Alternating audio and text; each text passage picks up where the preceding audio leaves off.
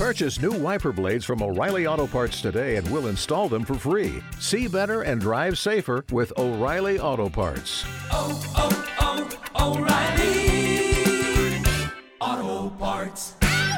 Avere un buon capo è una grande fortuna, perché se tu hai un buon responsabile, allora è in discesa la strada della tua vita lavorativa, ovvero dove passi un sacco del tempo della tua esistenza. E questa cosa non soltanto ti mette addosso una bella serenità, ma in virtù di questa serenità poi tu riesci anche a performare meglio sul lavoro. E quindi, al netto di tutto, sarà anche molto più contento il tuo capo. Insomma, quando i capi sono bravi, vincono un po' tutti quanti, i dipendenti perché sono sereni, il capo perché ha delle persone più produttive e l'azienda perché quindi ovviamente fa più utili. Da dove iniziare a studiare? Allora, per essere dei bravi capi, eh, sono molte in realtà le caratteristiche, io voglio concentrarmi sul podio delle top 3. Non sono, la premessa è che non sono delle mie idee, ma sono frutto di una ricerca svolta su oltre 30.000 dipendenti di aziende afferenti a settori tra loro molto diverse. Bene, la primissima caratteristica è la considerazione. Cioè le persone più felici e serene sono quelle che riportano eh, l'impressione che il proprio capo li consideri non soltanto come dei professionisti, ma come delle persone umane. Per mettere in capo la considerazione devi dimostrare un sincero interesse, una sincera curiosità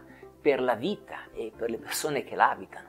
Se tu hai questo sincero interesse per le persone, le persone lo avvertono perché sentono che tu sei interessato a capire come va la loro famiglia, i loro progetti per il futuro. Da questo punto di vista significa che devi essere ben disposto a mettere da parte l'argomento lavoro quando necessario. Ad esempio, tu quanto è che sai della vita extralavorativa dei tuoi collaboratori? Se sono sposati, se hanno figli, che problemi stanno cercando di affrontare, cosa amano fare nel fine settimana, se leggono, cosa leggono, oppure se vanno al cinema. Il tuo successo in azienda, caro capo, è determinato dal tipo di interesse che nutri, che provi per le persone che devi gestire. Non è molto difficile in fin dei conti. Fai delle domande e ascolta con attenzione.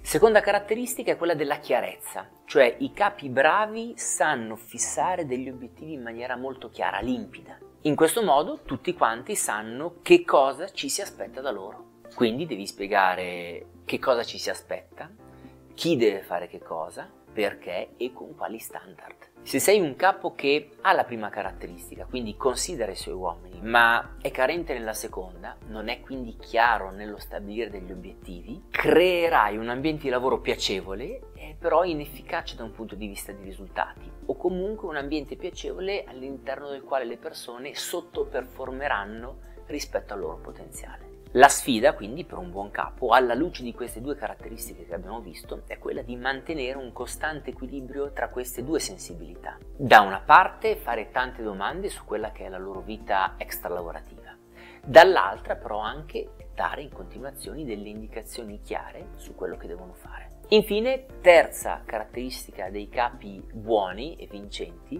è quella di lasciare libertà d'azione alle loro persone. Cioè non stanno lì col fiato sul collo, eh, lasciano libertà e anche potere decisionale. In questo modo permettono ai collaboratori da una parte di sbagliare, ma dall'altra anche di crescere. Certo, non stiamo parlando di anarchia, ma di un'attività di delega graduale e molto attenta. Bene, amici, per oggi è tutto. Se sei un capo, tu che mi stai ascoltando, ti invito a riflettere su queste tre caratteristiche e cercare di implementarle, rinforzarle il più possibile fin da subito con i tuoi uomini. E tu invece che hai ascoltato che cosa ne pensi? Com'è il tuo capo? In che cosa pensi che debba migliorare? Aspetto come sempre i vostri commenti nello spazio qui sotto e noi ci vediamo alla prossima. Ciao!